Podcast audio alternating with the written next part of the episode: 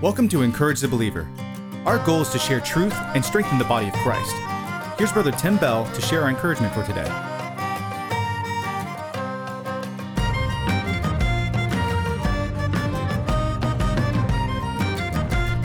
Hello and welcome to Encourage the Believer, a podcast designed to do just that encourage you as you're going through the day. And I trust that you're uh, having a good day so far. Today we are going to look into the book of Ruth and we're going to talk about something that I think that every one of us at one point in time in our Christian walk have struggled with. And uh, I trust that uh, you will uh, join with us and stick with us through these next few moments. Just a couple of things uh, just to remind you that if you do uh, enjoy what we're doing through Encourage the Believer through TPB Ministries, if you would just follow us, uh, spread the word, like us, uh, let everyone know what we're doing, and um, uh, tell them where we are Spotify, iHeart, uh, Amazon Music, and so forth. And that way we can uh, reach as many people as we possibly can uh, to encourage them and strengthen the body of Christ. Uh, we also have our second printing with our book, Encouraging the Believer. And if you would like a copy, please make sure that you contact me through direct message in Facebook, and I'll make sure that we can uh, get you a copy right away.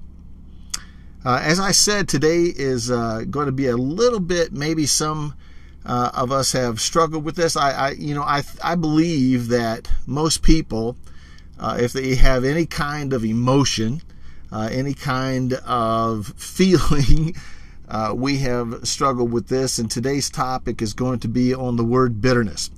And it's going to be found in the, the book of Ruth, chapter 1. And so let's just dive right into it. Ruth, chapter 1, beginning in verse 19, the Bible says, So they two went unto, uh, un, excuse me, let's back that up. So they two went until they came to Bethlehem. And it came to pass, when they were come to Bethlehem, that all the city was stirred because of them and they said, Is this Naomi? And she said unto them, Call me not Naomi, call me Mara, for the Almighty has dealt very bitterly with me. I went out full, and the Lord has brought me home again empty. Why then call ye me Naomi, seeing the Lord has testified against me, and the Almighty has affected me, afflicted me? In verse 22, so Naomi returned and testify uh, and uh, Ruth uh, the Moabitess, her daughter-in-law, with her, who returned from the country of Moab, and they came to Bethlehem in the beginning of barley harvest. Now, I, have I've entitled this our, our little talk, "Who is that?" You know, um, there was a friend of mine who told me this story about uh, um, this lady uh, whose husband died, and and uh, when I believe they were in their late fifties, um, they've been looking forward to retiring in a few more years, but uh, her husband died, and after he died, she discovered that he had left her with a terrible financial state. And uh, he had never been a very good money handler, and because he had handled all the finances for their family, um, the extent of his, you know, uh, money fiascos only became apparent after his death, and so she became furious with him for leaving her in a in a condition that made her have to work later in life and not be able to retire when she had planned it. And so she had years of loans uh, that, uh, he had made without her knowledge that she had to pay off. And he had medical insurance uh, but there were thousands of dollars not covered by his insurance because he had made a foolish choice in the insurance he chose. And this anger made, um, uh, you know, at this, uh, uh you know, this anger uh, turned this woman seething, you know, in, in her resentment. And, you know, it, it, it caused this bitterness to just eat at this woman at her husband and later uh, against God. And she would say several times, you know, to two different people, Why did God do this to me? It is not fair. Now, I've, you know, with different people, uh, I've heard this uh, in certain circumstances uh, similar to this. And sadly, her bitterness toward her husband and God influenced her relationships with other people. And she had become a very unhappy person to be around. And, you know, so her her life uh, up until when she passed away was uh, was the illustration of the danger of doing what Naomi did uh, in in in this story, blaming her circumstances on God and becoming bitter against Him.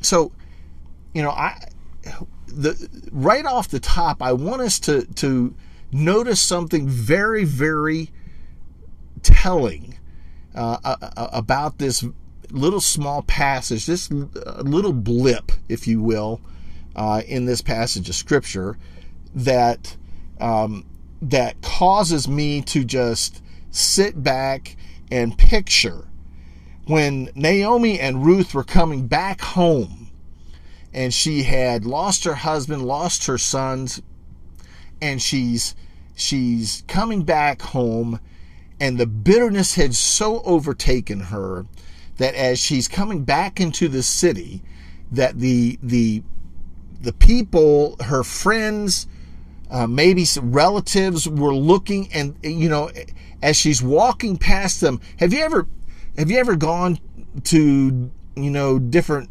uh, uh, outings different get-togethers and you're looking at somebody and you think you know them but you're not sure they look familiar and you know you know you you, you kind of whisper to somebody you know man that person looks like and you name them and little whispers start coming about. Who man who that looks like Naomi but I'm not really sure. The bitterness in her life had so changed her not just not just emotionally but physically. Now folks i'm going to tell you this and you think you know, well it doesn't do yes it does. Bitterness can so affect your life eh, when when when you allow bitterness to become such a mainstay in your heart, such a mainstay in your mind and in your emotions, it will change everything about you, even your appearance. Even your appearance. And that is why they said in the in, in the question, is this Naomi? Is this Naomi? Now think about that. Who is that? And that is that is the that is the crux of what we're talking about today. You know, the the story that I told you about this lady whose husband so messed them up financially and he dies and and she's left with all of this problem and her bitterness over the next few years, you say, well, he shouldn't have done that. Well, you're probably, that's probably true. You're probably right. He shouldn't have, but to allow the bitterness to so be in your heart and in your mind and to change everything about you, to control everything you think and say to where now you're not, you're not just blaming the person that is, that is, no longer here, but now you're blaming an almighty God? It's your fault, God? You allowed this to happen?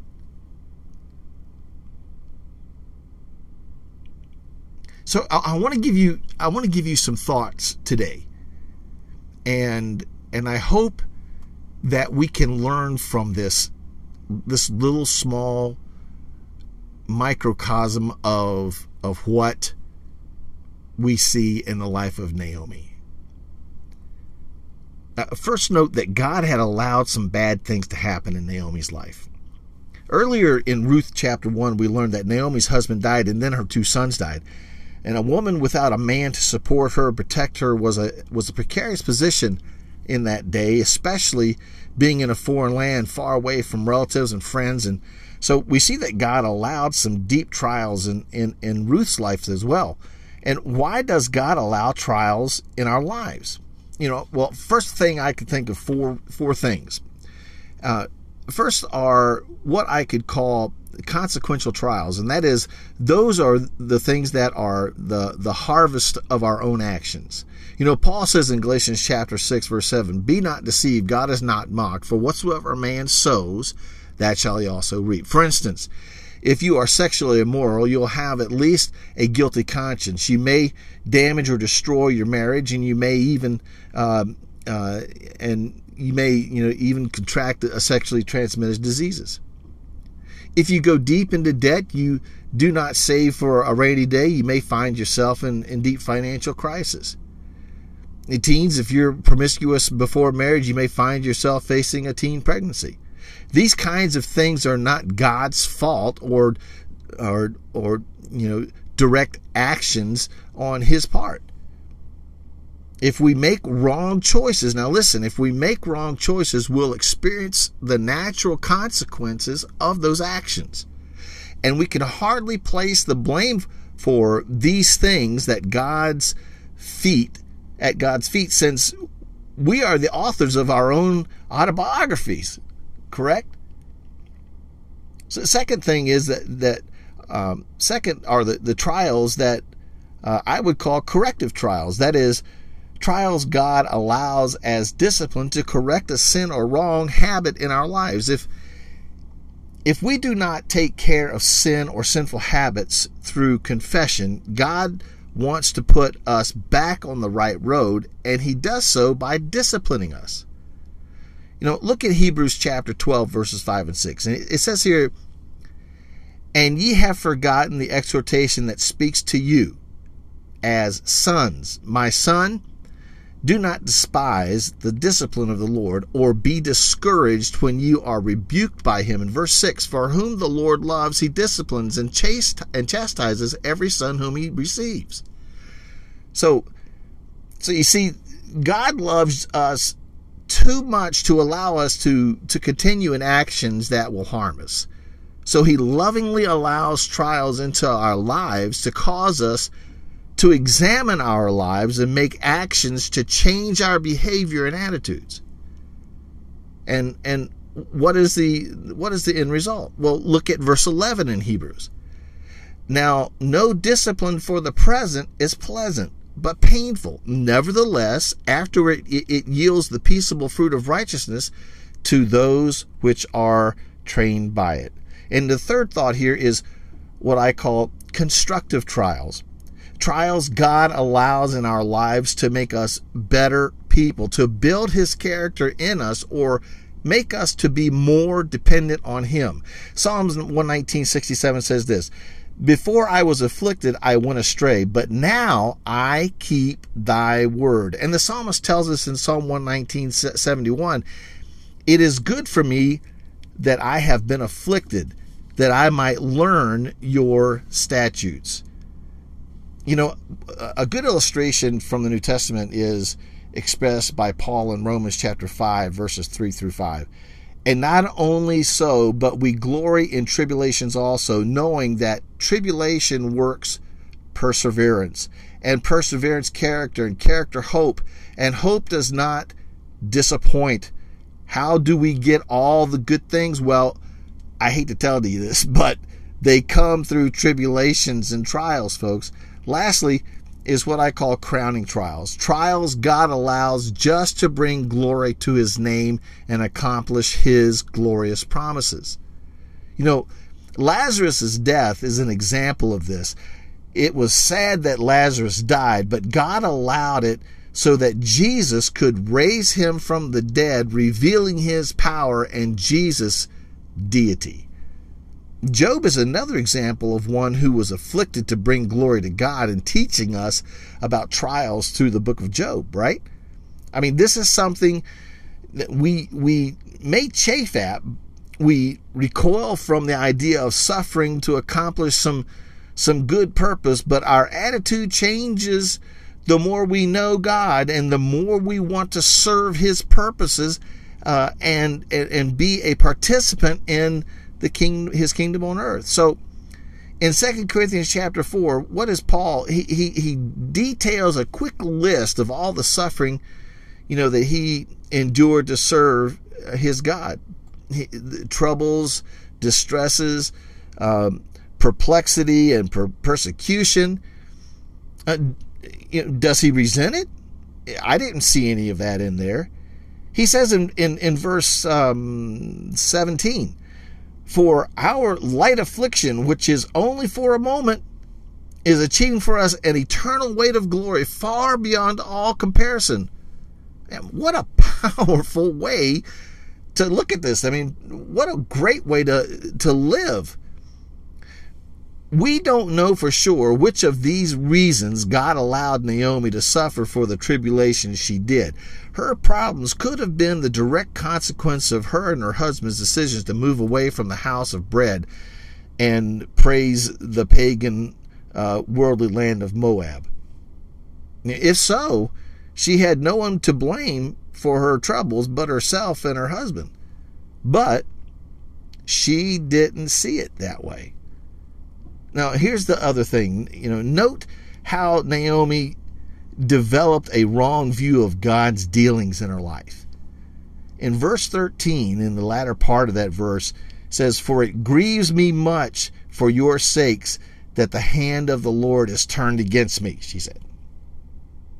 Now, that all that's almost a blasphemous thing to say, isn't it? I mean, if her trials were consequential in nature, that is, you know, the consequences of her and uh, Elimelech's decisions, it wasn't the Lord's hand that was against her. She was living out of the consequence of bad choices. If they were God's discipline on specific sins or sin patterns in her life, then they were really a good thing meant to bring her back into God's will and fellowship whatever the reason, God always uses our trials for a good purpose in our lives. Uh, we're going to see that later. I mean, my point is that no matter what the reason for her trials, her anger against God was misplaced and the result of a heart not resting in God's goodness. Now, look at look at verse 20. And she said to them, "Call me not Naomi, call me Mara, for the Almighty has dealt with me has dealt bitterly with me. Now, what what did she mean by this? Remember that the the the meaning of the names was more important in ancient society than today. And in the book of Ruth, the meaning of names is essential to understand the book. Naomi means pleasant, while Mara again means bitter. So she was saying, in effect, don't call me pleasant anymore.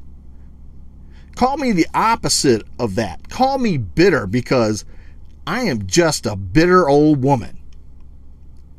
Now, why was she telling everyone to call her bitter instead of pleasant? She tells us at the end of verse 20 through verse 21 For the Almighty hath dealt very bitterly with me.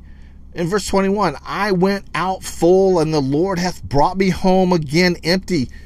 Why then call me Naomi, seeing the Lord hath testified against me, and the Almighty hath afflicted me? Now, listen, folks, Naomi had become bitter against God.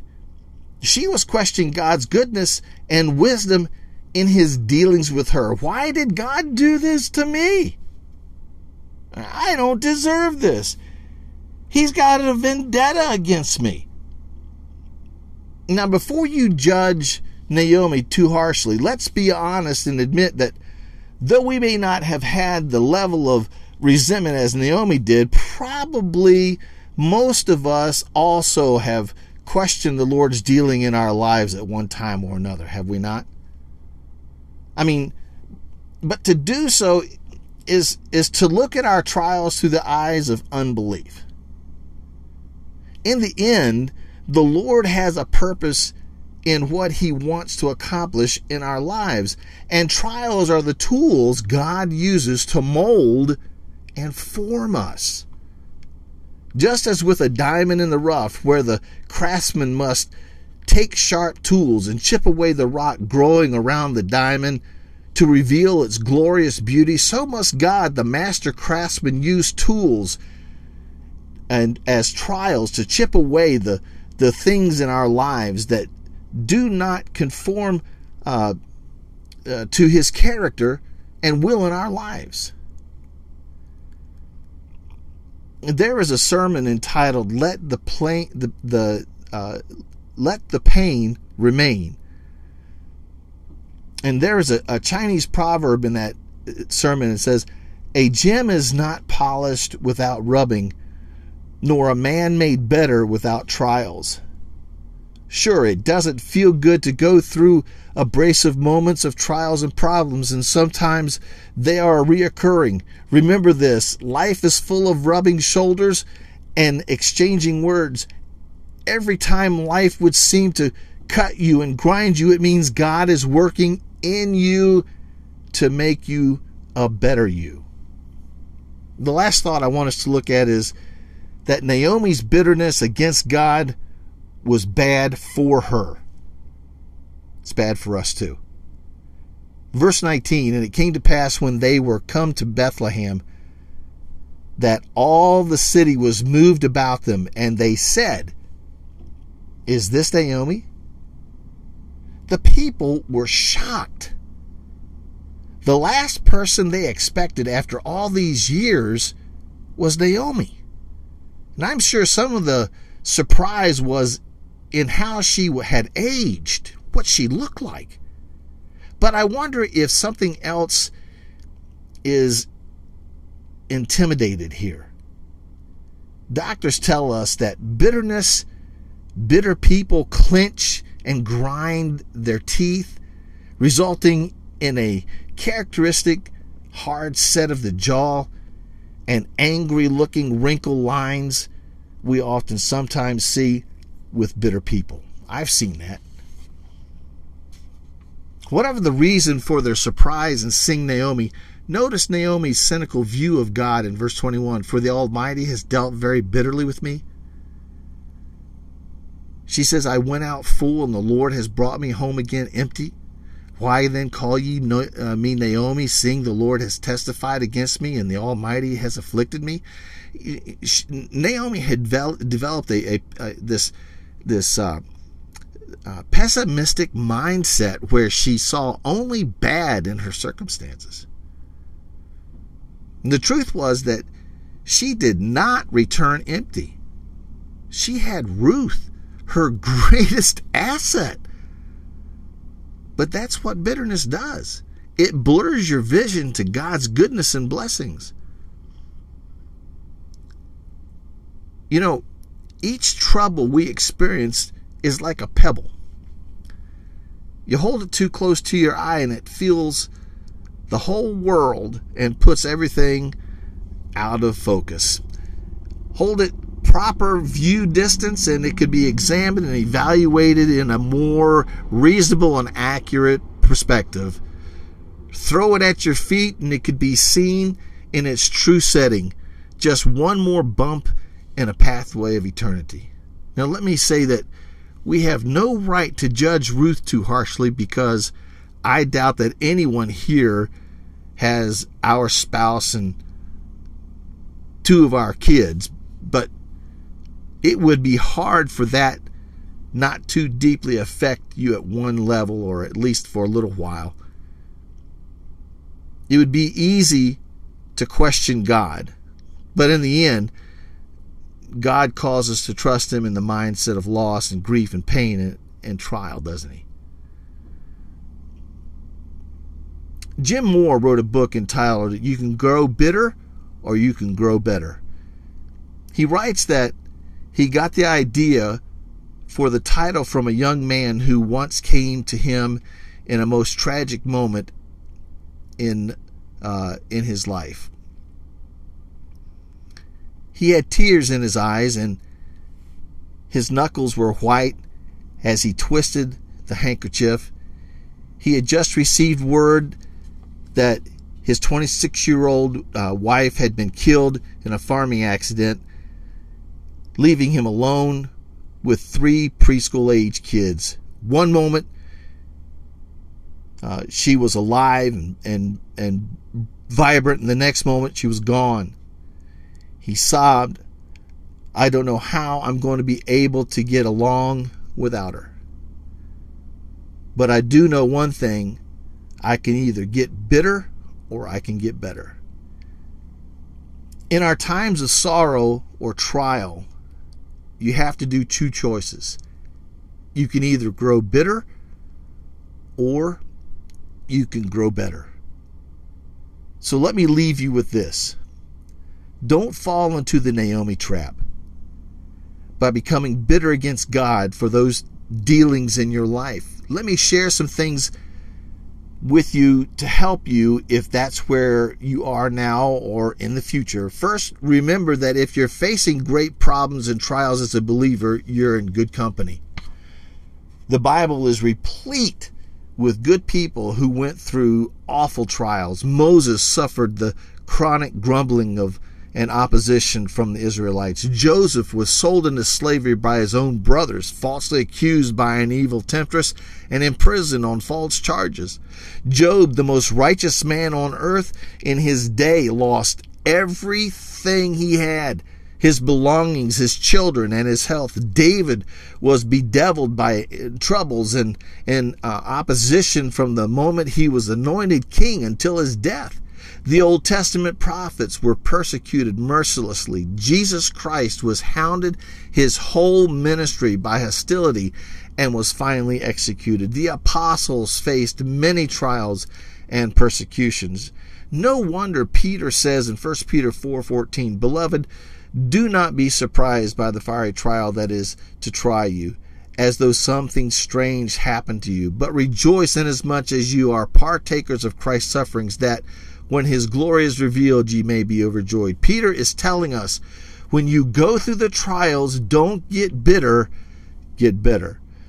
And second, recognize that God has a purpose in trials, as we were talking about earlier. He knows what He is doing in your life and what is best for you, and He gives us that hopeful promise in Romans 8:28. And we know that God causes and He works all things for our good, for those that love him, who are called according to his purpose. And may God give you the strength to trust that promise. And last, never forget that God is always righteous and good in all things. Psalm 145 was written by David in one of those soaring odes to God and all he is. He waxes eloquently about God's splendor and majesty and power in the first part of the psalm, and in the second half deals with God's good hand in our lives. In verse 17, he said something important that, that the Lord is righteous in all his ways and gracious in all he does. He is righteous in all his ways. It means that no matter what you are experiencing, God is just and fair and holy in how he deals with you. And that God is gracious in all he does. You know, I chose the word gracious here because no other word can translate it the way I think that it would be right faithful, merciful, loving, compassion, even holy. And why are we why are we so you know so worried about that. God is gracious to us, even in our trials. The problem here is understanding that God loves us through our trials. When, when we think that no one else can, no matter what your trial is in life, God has a special loyalty, love, mercy, compassion, care, and faithfulness for you and it is all to uphold His holiness and to build His holiness in your life. This is an assurance that no matter what the trial you are in, God will be with you. He will help you in it. He has your best interest at heart, and He will work out your for good whatever you're going through. And last, remember that what you're going through is not the end of the story. In this passage, we see Naomi complaining and griping about God, but notice the last phrase in verse 22 of our text. They came to Bethlehem in the beginning of the barley harvest. The rest of the story is how God brought them at exactly the right time to exactly the right field where God had prepared exactly the right man for Ruth to meet, who would be the answer to all Ruth's and Naomi's problems. Naomi could only see sorrow, but God was preparing to bring great joy into her life. You see, often sor- often our deepest sorrows are the prelude to God's greatest blessings. Something that comes to my mind is Psalm 30, verse 5 Weeping may endure for a night, but joy comes in the morning. Can you believe in that promise? I mean, can you claim it when you're in you're in the deepest, darkest trial uh, uh, that you're going through? The next time you're in a fiery, fiery trial, remember God has a purpose in it. He will be gracious and get you your get you through it by His graciousness. He will turn your trial into good in your life, there will be a blessing to come that is greater than today's pain. I can promise you that. Don't get bitter in the time of trial. Get better by humbly submitting to God's dealing in your life and trusting in God's good hand. Hey, folks, the only reason why I'm telling you this is because I have experienced it in my own heart. Time after time after time. Don't get bitter, get better. Don't have people look and say, Is that? and call your name. Have them look and say, Hey, that's so and so. Man, what? God must be doing something in their life. I trust this has been a blessing to your heart. Remember to encourage the believer. It does the body good. Until next time. God bless.